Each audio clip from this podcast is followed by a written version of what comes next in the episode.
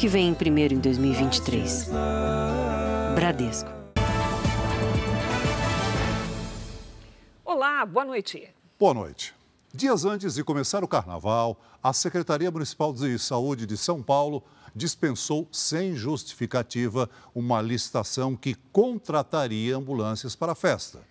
Os foliões não ficaram sem atendimento médico porque a prefeitura acabou fazendo um contrato emergencial com a empresa que, durante o processo, apresentou o valor mais alto. Quem ganhou o contrato de quase 12 milhões de reais foi a SPDM, Associação Paulista para o Desenvolvimento da Medicina. Todos os anos, milhares de foliões vão para as ruas da capital paulista durante o carnaval. Mesmo com data marcada, a Prefeitura de São Paulo não se planejou e pagou mais caro pelos serviços de saúde prestados nas ruas da capital durante os dias de folia. A estimativa, de acordo com a Prefeitura, era de 27 milhões de pessoas nas ruas. A licitação foi aberta para contratar ambulâncias e serviços de atendimento médico durante 16 dias de carnaval. Três empresas enviaram propostas diferentes. 11 milhões 520 mil reais foi o valor mais baixo apresentado pela Associação Saúde em Movimento. Em seguida, veio a proposta da Sociedade Brasileira Caminho de Damasco, 11 milhões e 964 mil reais. Já a proposta mais cara foi de 12 milhões 488 mil reais, enviada pela SPDM, Associação Paulista para o Desenvolvimento da Medicina. Por lei, órgãos como prefeituras, por exemplo, são obrigados a fazer licitação pública para comprarem ou contratarem bens e serviços. É uma forma de oferecer uma competição justa entre empresas interessadas e garantir que as contratações sejam financeiramente mais vantajosas para os cofres públicos. No caso do Carnaval de São Paulo, a prefeitura não seguiu essa regra. Apenas três dias antes do início do carnaval, a Secretaria Municipal de Saúde assinou um contrato emergencial com a organização social SPDM, que havia apresentado o valor mais alto durante o processo de licitação que foi dispensado. A SPDM recebeu 11 milhões e 990 mil reais de dinheiro público.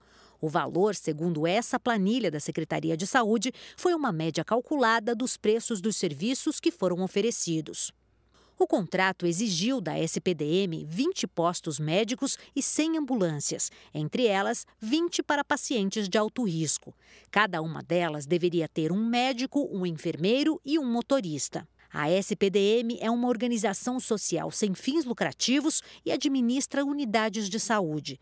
A sede funciona nesse prédio na Zona Sul de São Paulo. Só em 2021, a instituição recebeu mais de 7 bilhões e 900 milhões de reais em recursos públicos. O contrato emergencial assinado entre a Prefeitura de São Paulo e a SPDM indica falta de transparência, além de falhas de planejamento e execução, como aponta essa diretora da organização Transparência Brasil. Você tem um desperdício de, recursos públicos. Você acaba deixando outras áreas descobertas ou, enfim, esvaziando o cofre de uma forma que não deveria ter sido feita. O Tribunal de Contas do município, o próprio Tribunal de Contas do Estado e o próprio Ministério Público tem que dar uma olhada, tem que verificar com bastante bastante, é, com bastante atenção. Procuramos o secretário adjunto da Saúde, o médico Maurício Serpa, para falar sobre o contrato emergencial das ambulâncias. Por telefone, ele disse que retornaria o nosso contato, mas não se manifestou. Eu já confirmo e te, te aviso. Também procuramos o secretário municipal de saúde, Luiz Carlos Amarco, mas ele não falou com a nossa reportagem. A Secretaria Municipal de Saúde e a SPDM enviaram uma nota em conjunto e afirmam que a licitação foi dispensada após a desistência das duas concorrentes ainda durante a pesquisa de preços. A nota diz ainda que a secretaria foi a responsável pela fiscalização do serviço. Veja agora outros destaques do dia. O presidente da Câmara diz que governo Lula ainda não tem base para aprovar reforma tributária. Ministro das Comunicações diz que só usou o avião da FAB em agenda oficial e as diárias foram devolvidas. Pernambuco registra segundo ataque de tubarão em menos de 24 horas. Torcedor morre após briga de torcidas em clássico carioca. Na série especial, as falsificações chegam aos alimentos e como o consumidor pode se proteger.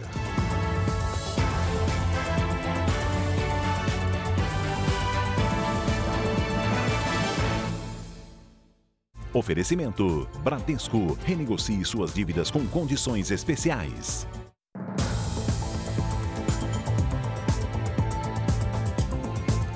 A polícia investiga a morte de três pessoas em acidentes de trânsito nos últimos dias no Rio de Janeiro. Um dos envolvidos é um influenciador digital com mais de 6 milhões de seguidores nas redes sociais.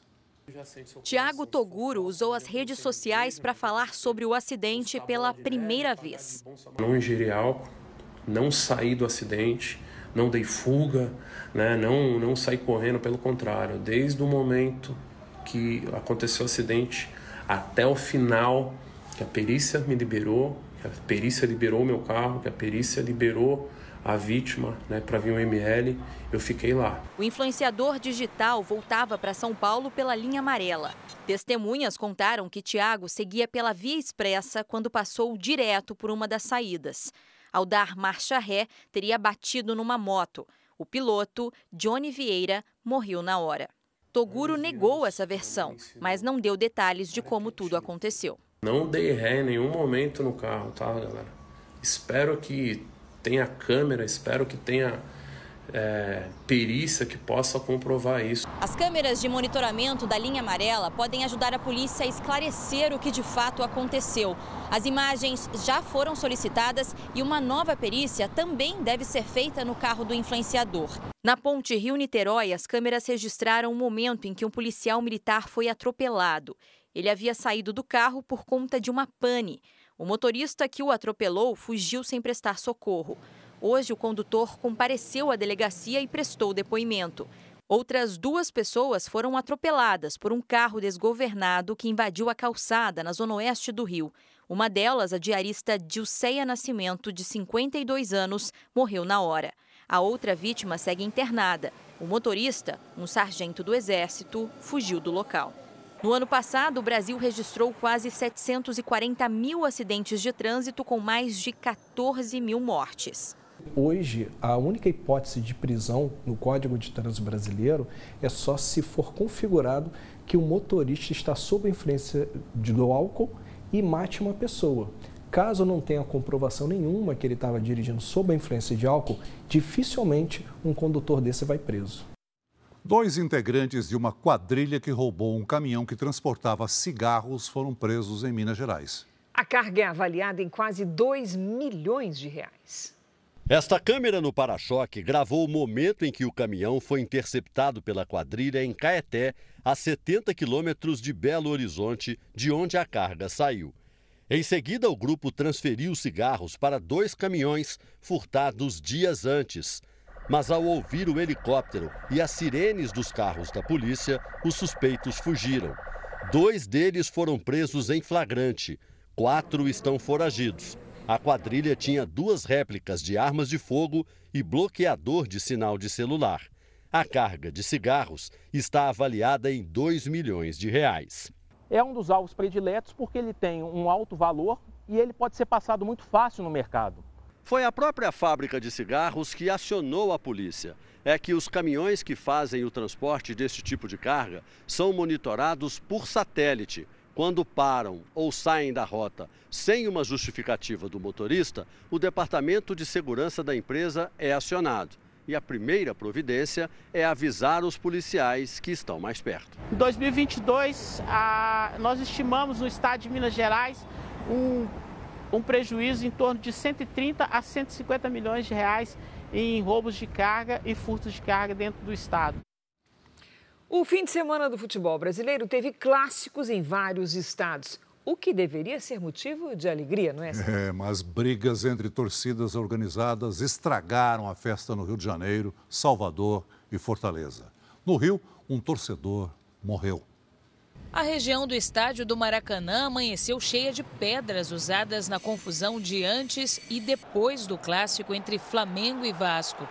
Integrantes das torcidas organizadas foram ao estádio preparados para a briga.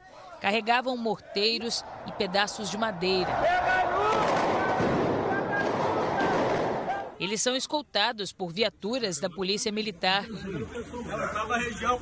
terror.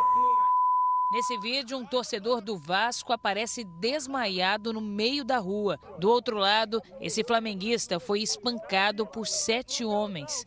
Mesmo inconsciente, continuava sendo ameaçado. Depois do jogo, a violência continuou. Policiais militares e guardas municipais jogavam bombas de gás lacrimogênio para dispersar a multidão. Apenas uma pessoa foi presa. Os feridos foram trazidos para esse hospital. Um deles, Bruno Macedo, morreu hoje. Outros três homens estão internados. A mãe de Carlos Henrique soube pela internet que o filho se envolveu na confusão ele no chão e inclusive sem as roupas, sem os pertences dele, como documento, chave da moto, levaram tudo. Saber assim que um filho da gente, né, se encontra numa situação dessas, numa ignorância, quer dizer, as pessoas não ter assim banalizar a vida, né, do ser humano, né? A vitória do Vasco sobre o Flamengo marcou o retorno das torcidas organizadas ao clássico. O último jogo entre as duas equipes foi em março do ano passado, quando elas ainda estavam proibidas de virem ao Maracanã. Nos últimos dias, os integrantes já vinham se provocando nas redes sociais e até combinando pontos de brigas.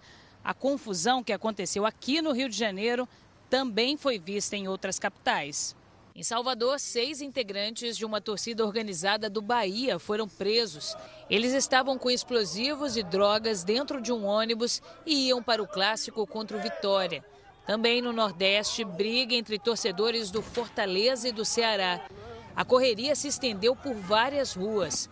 Aqui, as pessoas tentam se proteger das bombas de efeito moral. Dezenas de pessoas ficaram feridas. A diretoria do Fortaleza informou que está colaborando com as autoridades para punir os torcedores envolvidos nas cenas de violência.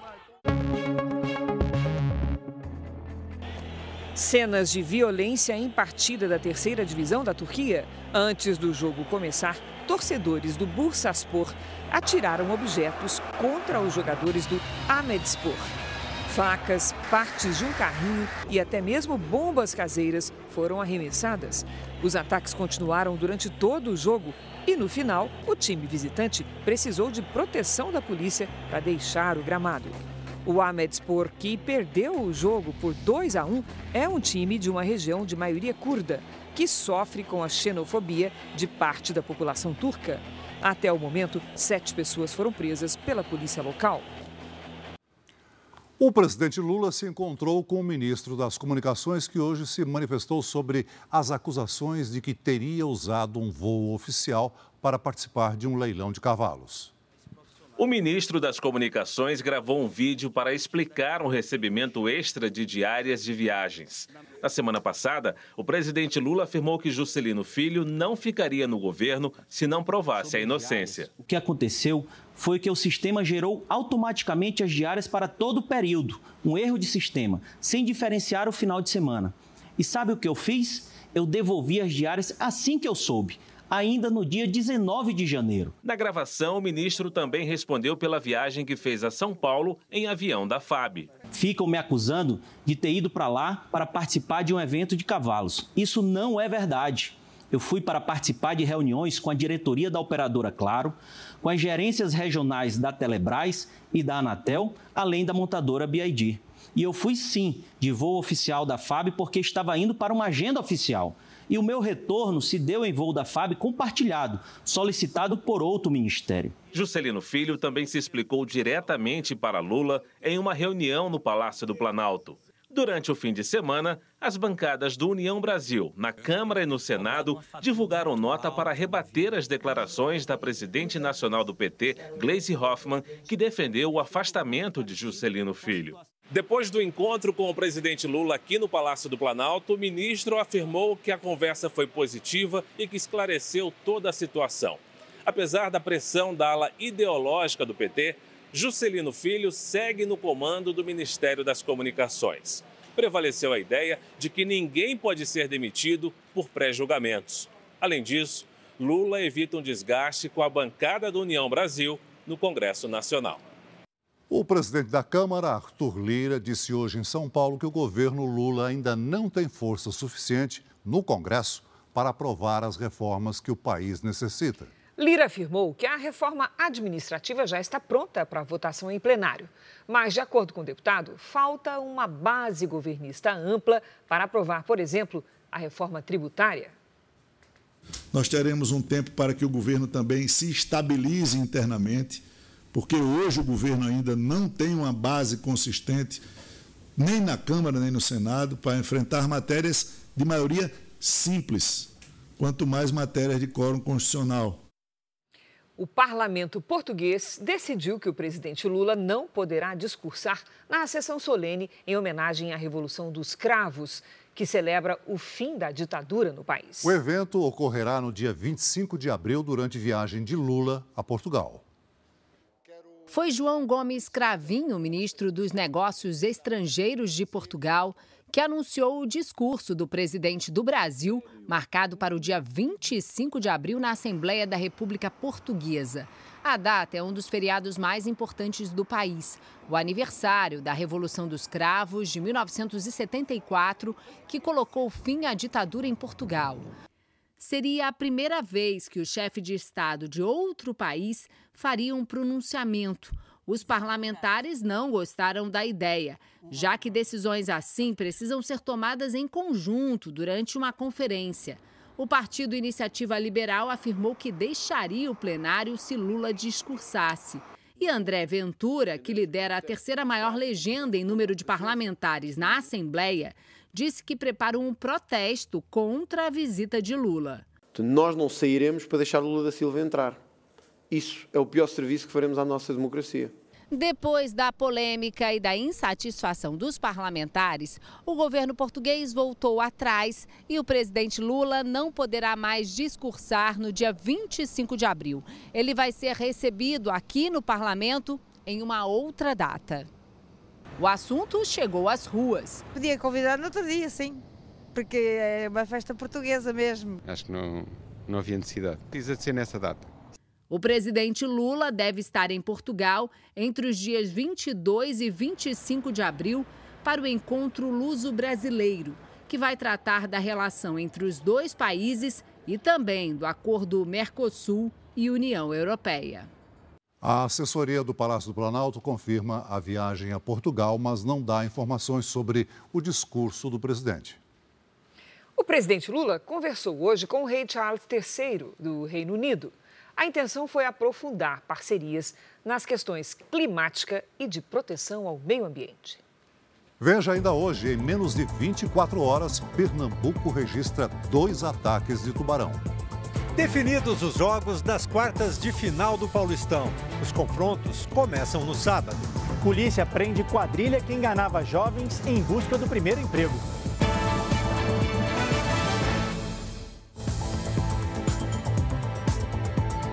O Jornal, Jornal da Record vai agora ao vivo a Brasília, porque o ministro da Justiça e Segurança Pública, Flávio Dino, determinou que a Polícia Federal investigue as joias que teriam sido dadas pelo governo da Arábia Saudita ao governo Jair Bolsonaro. Nosso colega Tiago Nolasco tem as informações. Boa noite, Tiago. Oi, Cris. Boa noite para você, para o Celso e para todos. Hoje, além dessa determinação para a Polícia Federal investigar o caso, a Receita Federal afirmou que vai apurar os, a suposta entrada de um segundo pacote de joias no Brasil sem a declaração. As joias foram dadas, é, avaliadas em 16 milhões de reais e teriam sido um presente do governo saudita. Elas foram entregues ao então ministro de Minas e Energia, Bento Albuquerque, em uma cerimônia na Arábia Saudita em outubro de 2021. Foram trazidas ao Brasil por um assessor do ex-ministro e acabaram apreendidas no aeroporto de Guarulhos, em São Paulo. Presentes desse tipo precisam ser colocados no acervo da Presidência da República, o que garante a isenção de impostos para entrada no país. Segundo a lei, com poucas exceções, um presente dado por um governo estrangeiro pertence somente ao Estado brasileiro. Hoje, o Ministério Público Federal pediu à Receita Federal todas as informações sobre o caso.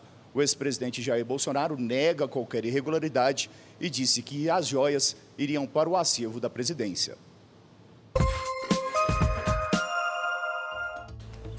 Foi enterrado hoje no Rio de Janeiro o corpo do estudante Alex Souza Araújo dos Santos, de 19 anos. Ele morreu no sábado atingido por um tiro de fuzil nas costas numa comunidade da Penha, zona norte da cidade. Amigos e parentes da vítima acusam policiais militares pelo disparo. Já a PM diz que foi atacado a tiros por criminosos armados e que houve confronto. As armas dos policiais envolvidos na operação foram apreendidas e passarão por perícia. Em Bandeirantes, no interior do Paraná, pelo menos 270 casas foram afetadas após uma cheia repentina causada pelas fortes chuvas dos ribeirões que cortam a cidade. Mais de 400 pessoas estão desalojadas. A prefeitura decretou situação de calamidade pública. Começou hoje o julgamento com júri popular do suspeito de atropelar e matar a ex-mulher em Simões Filho, na Bahia. O crime aconteceu em fevereiro do ano passado. Sivanildo Macedo teria avançado com o caminhão sobre a motocicleta onde estava Leidiane Nascimento Paraguaçu. Ela morreu na hora. Veja a seguir: a precariedade do ensino em Feira de Santana, na Bahia. Os alunos assistem às aulas em prédio onde funcionava um açougue. Ministério Público Federal entra com ação contra o governo do estado e a prefeitura por causa do lixo acumulado nas ruas do centro de São Paulo. O Brasil é o quinto maior exportador de mel do mundo. Mas será que você está consumindo de fato um produto puro que veio daqui?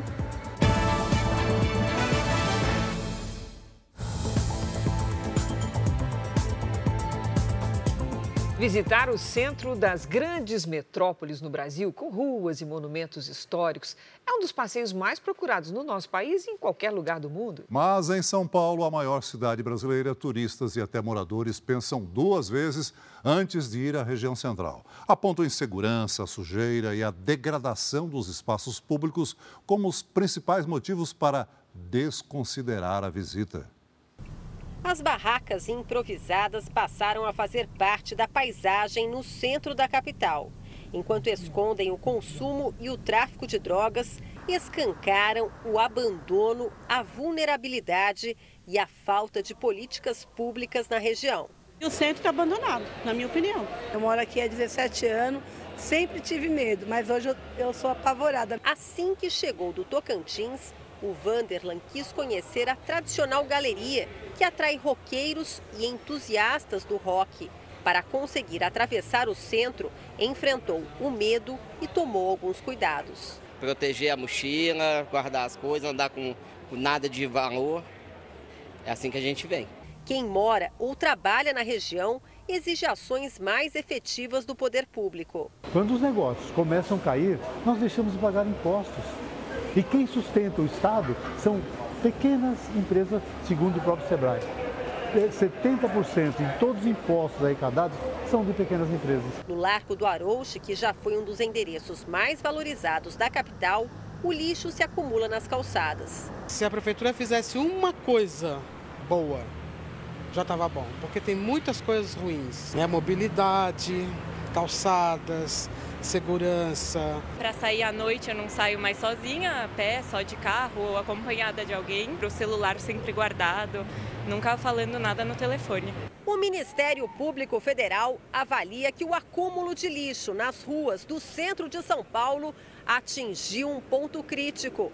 Por isso, ajuizou uma ação civil pública para que o governo do estado e a prefeitura adotem medidas imediatas. A ação propõe ainda que a União seja proibida de repassar recursos à cidade de São Paulo se não for apresentado um plano para resolver o problema. Não bastassem a sujeira e a crise humanitária na região, a violência tem subido em proporções alarmantes. Os assaltos a motoristas e pedestres são flagrados com frequência, de dia e à noite. Nem mesmo passageiros de ônibus escapam dos roubos. As câmeras de segurança e a presença de policiais nos arredores não intimidam os criminosos.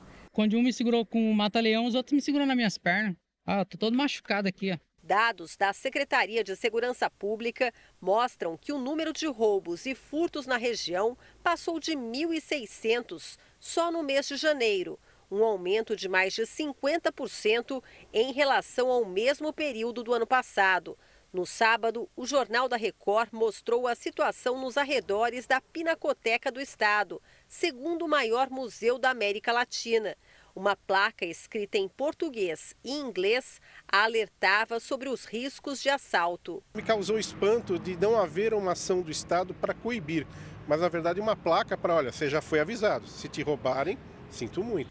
Indignado, esse professor publicou sobre o aviso nas redes sociais e o prefeito Ricardo Nunes isentou a prefeitura dos problemas de segurança. Mas a prefeitura tem sim responsabilidade sobre a preservação do espaço público no centro da capital. É o que os especialistas chamam de zeladoria da cidade. Já o governo do estado é responsável pelas polícias civil e militar e deve coibir os crimes que têm subido. Para este urbanista, o centro de São Paulo só voltará a ser valorizado com incentivos habitacionais, investimento em segurança pública e limpeza urbana. Falta uma presença do poder público mais ativa, assim. A prefeitura é que tem que fazer a varrição, tem que cuidar, sempre com investimento, e principalmente investimento público, né? A Prefeitura de São Paulo reafirmou que as questões de segurança pública são de responsabilidade do governo do estado. Sobre a falta de zeladoria no centro, diz que são retiradas cerca de 650 toneladas de lixo por dia na região e que as ruas são varridas diariamente em dois turnos. O governo do estado afirmou que as ações das polícias civil e militar foram intensificadas na região, mas nem governo do estado nem prefeitura responderam sobre a ação do Ministério Público Federal. O Sistema Municipal de Educação de Feira de Santana, na Bahia, pede socorro. Os estudantes enfrentam uma realidade precária, tendo aulas até num prédio onde funcionava um açougue. Miriam, William, Maria, Janderson pais de alunos e professores da Rede Municipal de Educação de Feira de Santana que mal se conhecem, mas têm em comum o mesmo problema. A situação é essa, porque está faltando merenda, está faltando professores, está faltando funcionários, o, o, os ônibus são péssimos. O futuro de um filho já preocupa os pais. Imagine o de dois. O que eu passo, eu não quero que ela passe.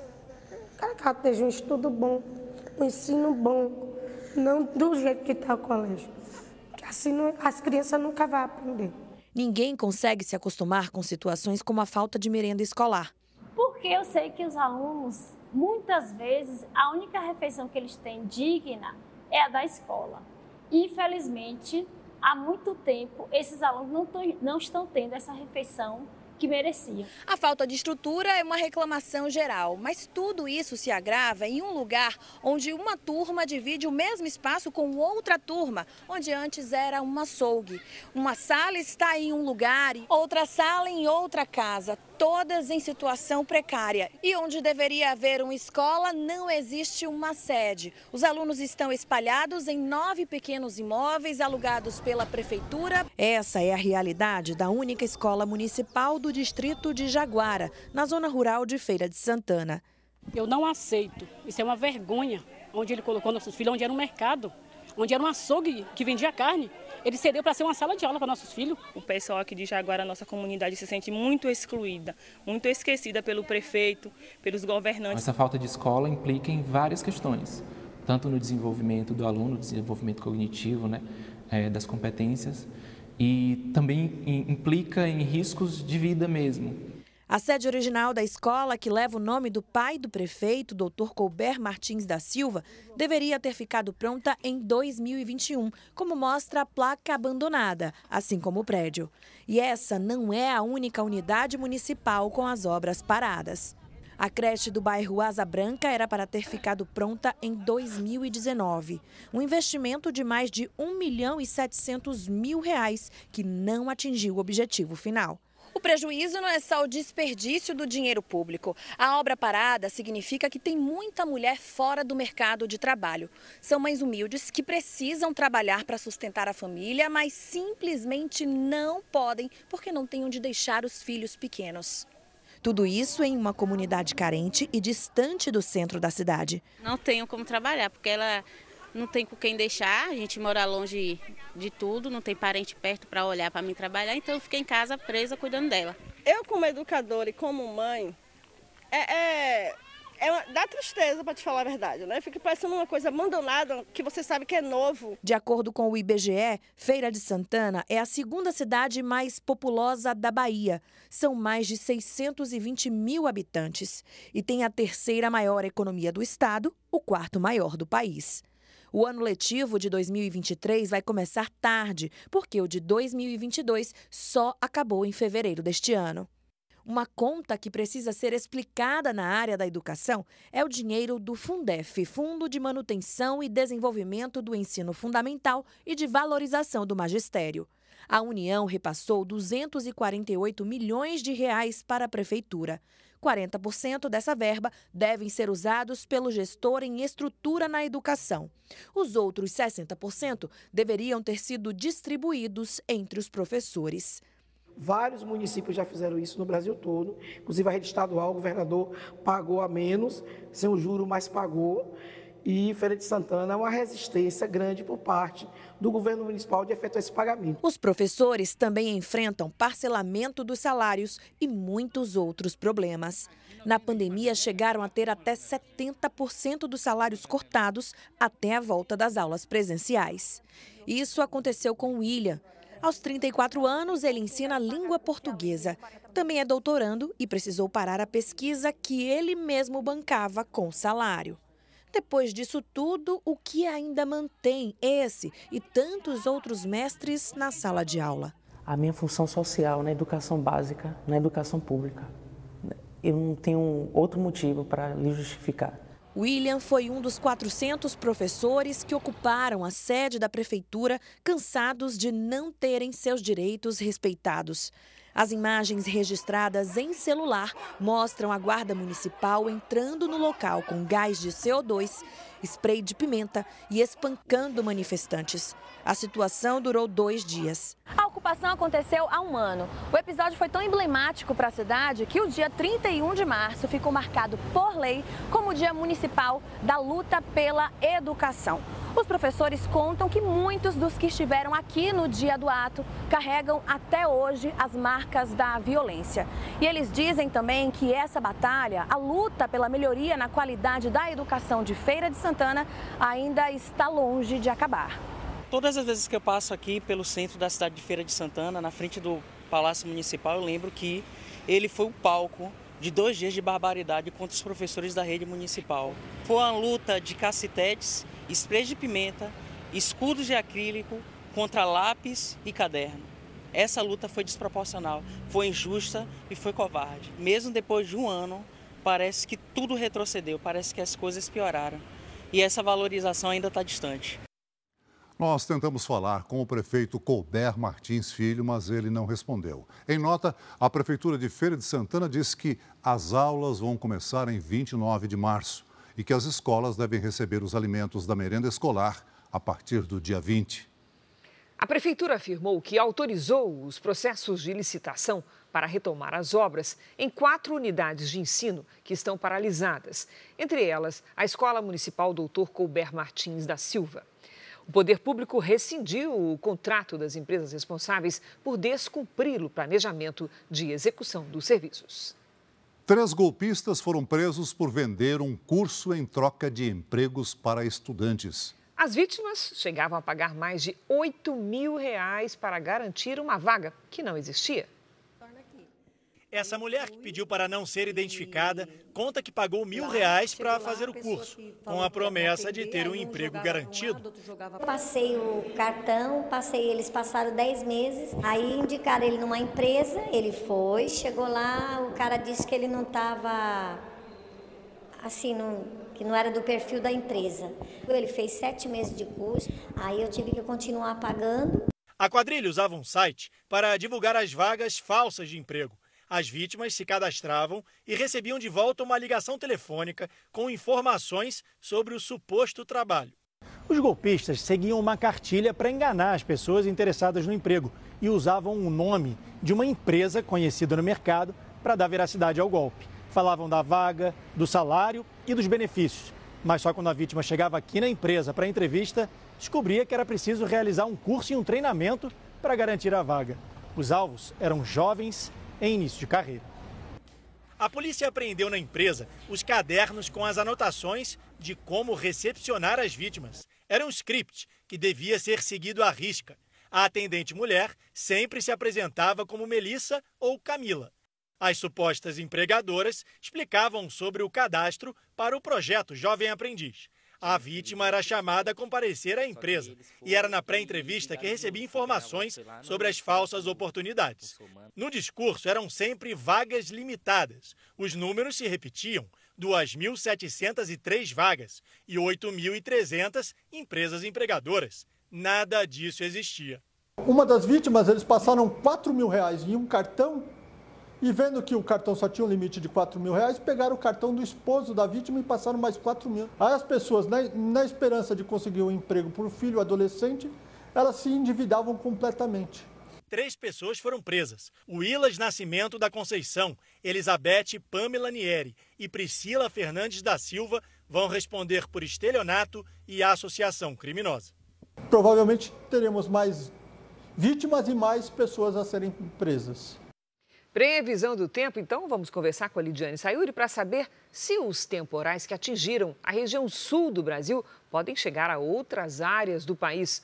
Oi, Lid, boa noite. Que temporal por lá, né? Sim, o estrago foi feio, Cris. Boa noite para você. Celso, muito boa noite. Boa noite a todos. Os temporais podem sim, mas não com a mesma intensidade. O fenômeno que atingiu principalmente Santa Catarina foi um ciclone que já perdeu força. A chuva continua espalhada pela maior parte do país, mas agora são temporais de verão, aqueles que acontecem no fim da tarde. Nas áreas em destaque aqui do mapa, entre o sudeste e o norte, há risco de granizo e alagamentos nesta terça-feira.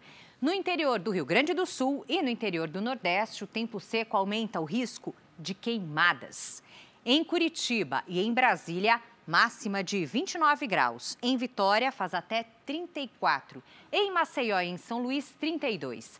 Em Manaus e Porto Velho, até 33. Em Florianópolis, previsão de chuva forte a qualquer hora e máxima de 29 graus. Em São Paulo, antes dos temporais, faz 30. E vale destacar que essa chuva deve atingir apenas alguns bairros da capital paulista. No Rio de Janeiro e em Salvador, tempo muito abafado e chuva rápida. Máximas de 35 e de 32 graus. Hora do tempo delivery. O Romeu é de Bandeirantes, no Paraná, Lide. Vamos lá. Oi, Romeu, boa noite. Olha, assim como vimos no início do Jornal da Record, o seu município está em estado de calamidade pública por causa da chuva. Nesta terça, chove forte, mas não com a mesma intensidade do fim de semana. A partir de quarta, a quantidade de água diminui. Participe também do Tempo Delivery. Mande seu pedido pelas redes sociais com a hashtag você no JR. Cris, Celso. Obrigada. Até amanhã, Lide. Até. As escolas de São Sebastião, que serviram de abrigo após as chuvas no litoral norte de São Paulo, voltaram a funcionar hoje.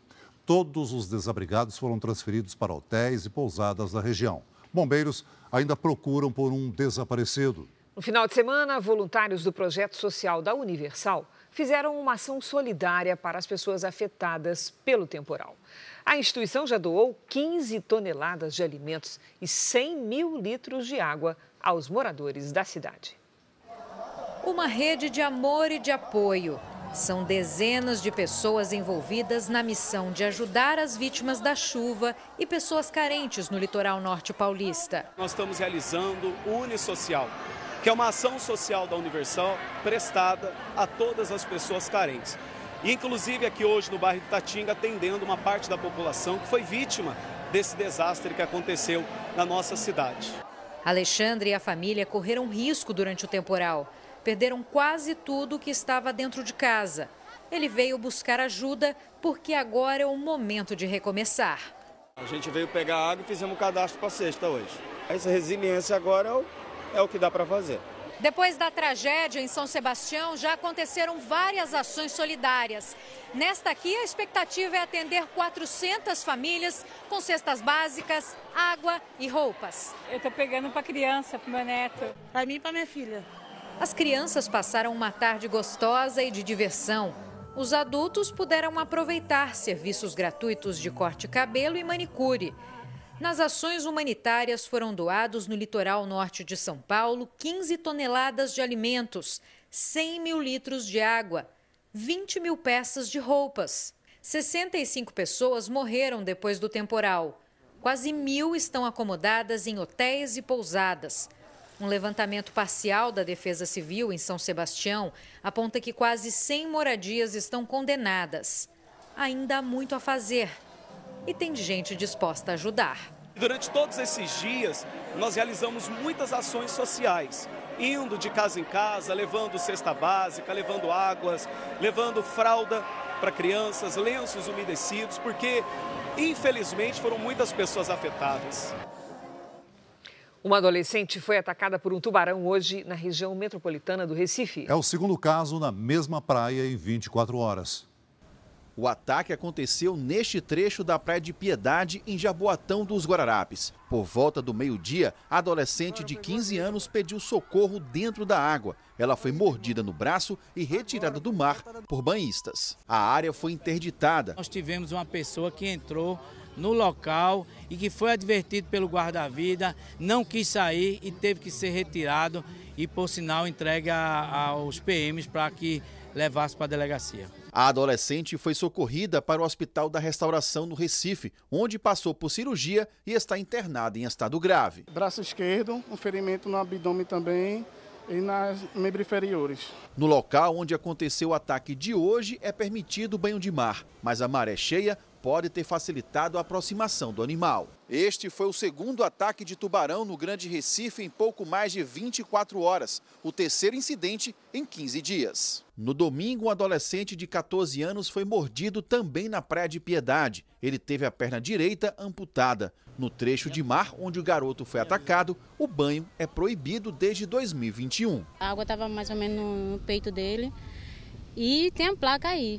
Mas daqui a pouco a gente viu os gritos tubarão, tubarão. Quando saiu, a perna dele estava totalmente dilacerada, né? Em 20 de fevereiro, um homem de 32 anos também foi mordido na perna nesta praia em Olinda. Segundo este biólogo, mudanças no meio ambiente provocadas pelo homem modificaram as correntes marinhas que banham a região do Recife, atraindo os tubarões para perto da praia e dos banhistas. Esse animal precisou se deslocar, então ele se deslocou, começou a chegar mais próximo do rio Jaboatão. É a consequência de tudo o que foi feito, não apenas o porto, o canal, o impacto ambiental, tudo isso termina acarretando nessas fatalidades que a gente vem encontrando nos últimos dias.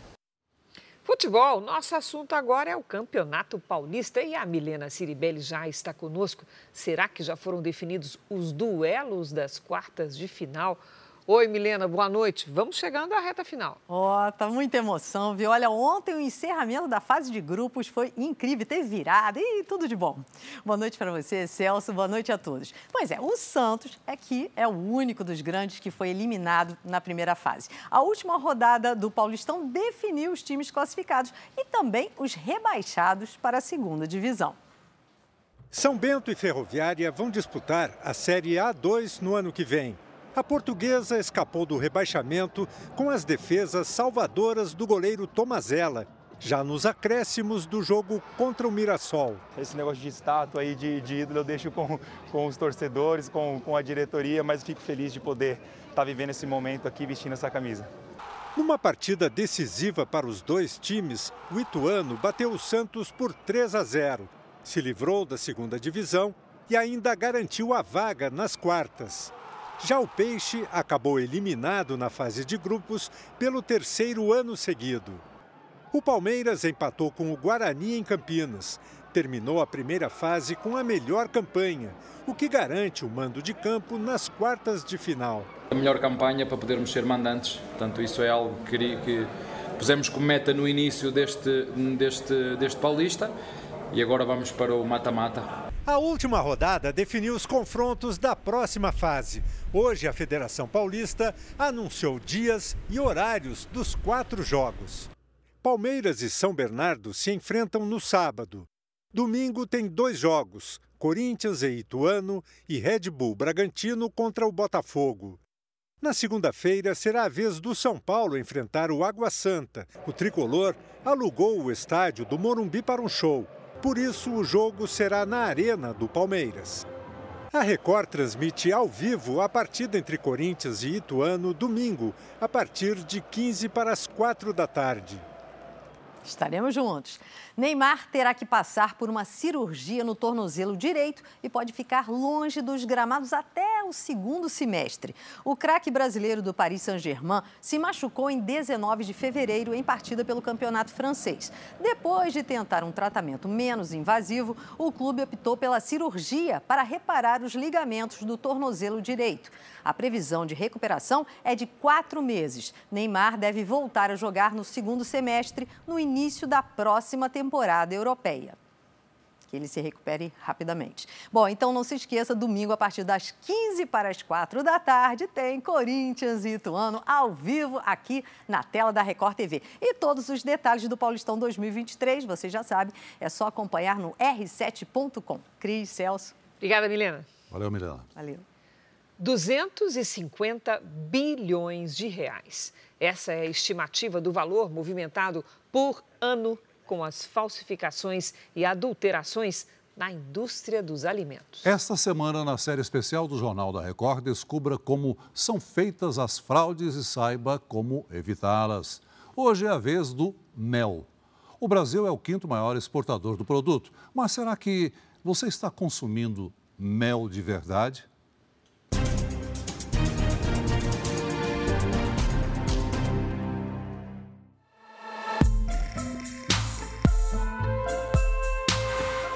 Uma das características do mel, além do sabor, é a cor. Então imagine consumir algo assim. Por que está falsificando? Porque ainda tem espaço.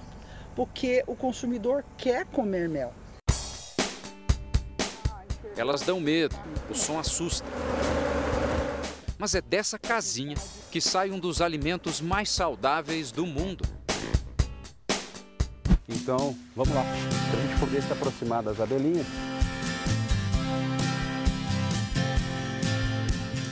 Essa colmeia é um enxame mais fraco. Uau!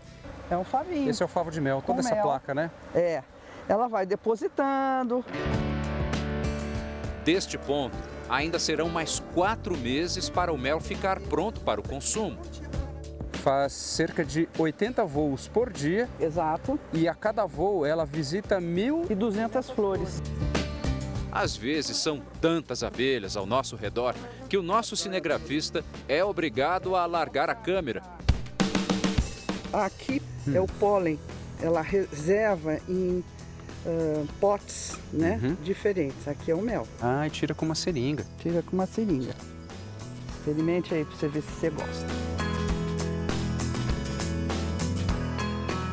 A fraude é quando você vende o literal gato por lebre, ou seja, você vende algo como sendo uma coisa que ela não é. E não é difícil achar o produto fraudado nas prateleiras de supermercados ou em lojas de conveniência. Achamos aqui última garrafa, hein? Mel da Fazenda, produzido no município de Ribeirão, em Minas Gerais. E está dizendo aqui ó, que o mel original, um litro. Esse aqui eu vou levar. Para avaliar esse mel comprado numa loja de conveniência de uma churrascaria na cidade de Taubaté, chamamos uma das maiores especialistas brasileiras no assunto. Ela estuda as abelhas e a produção de mel há mais de 40 anos. Será que o que tem aí dentro, professora, é de fato mel? É, isso, um exame muito simples pode nos dar um diagnóstico. Mas primeiro o mel fresco, tirado agora. O teste é simples. Se o líquido ficar mais escuro, não é mel. Aí nós pegamos a água e aí eu coloco três gotinhas de iodo. Olha lá. Olha aí. Clarinho. Clarinho, clarinho, clarinho. Não tem nada de produtos aqui que venha lesar o consumidor. Quer dizer, é realmente um mel puro de jataí. Logo, ela enxerga um problema grave na embalagem do mel comprado na estrada. A garrafa, que agora tem mel, antes recebeu possivelmente bebida alcoólica. Aqui existem umas marcas, né? Até um nome aqui, uh, que a gente sabe que foi impresso para bebida alcoólica. Então, já temos aqui uma resposta que esse, essa embalagem está imprópria. E vamos ao teste. Um tantinho desse aqui.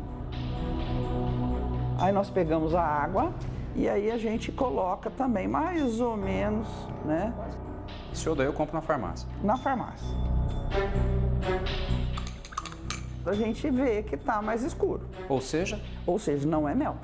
É uma falsificação. É uma falsificação. Isso aqui dá processo, no mínimo, de produto pirata, induzir o consumidor a erro.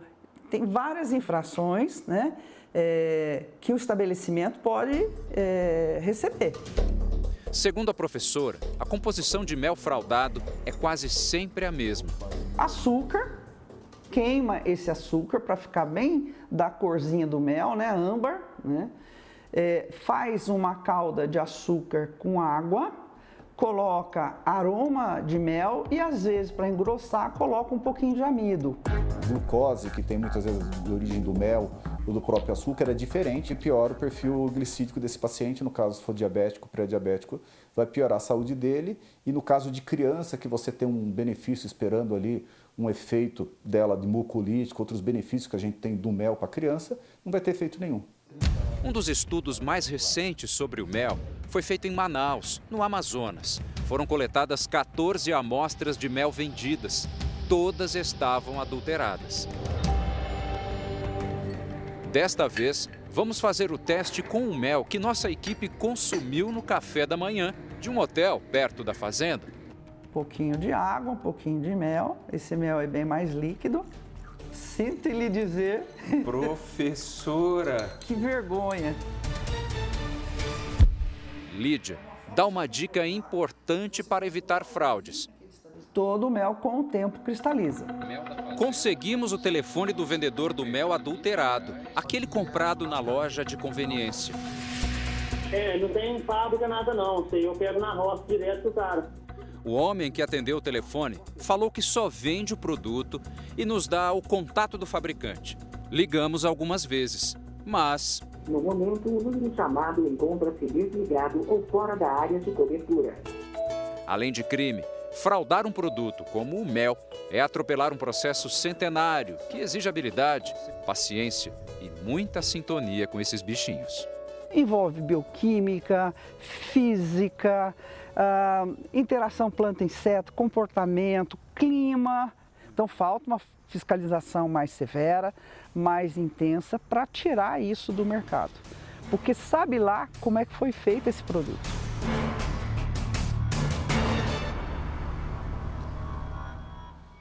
O Jornal da Record termina aqui. A edição de hoje na íntegra e também a nossa versão em podcast estão no Play Plus e em todas as nossas plataformas digitais. E à meia-noite e meia tem mais Jornal da Record. Fique agora com a novela Jesus. E logo depois de Vidas em Jogo tem Aeroporto, área restrita. Ótima noite para você. Boa noite.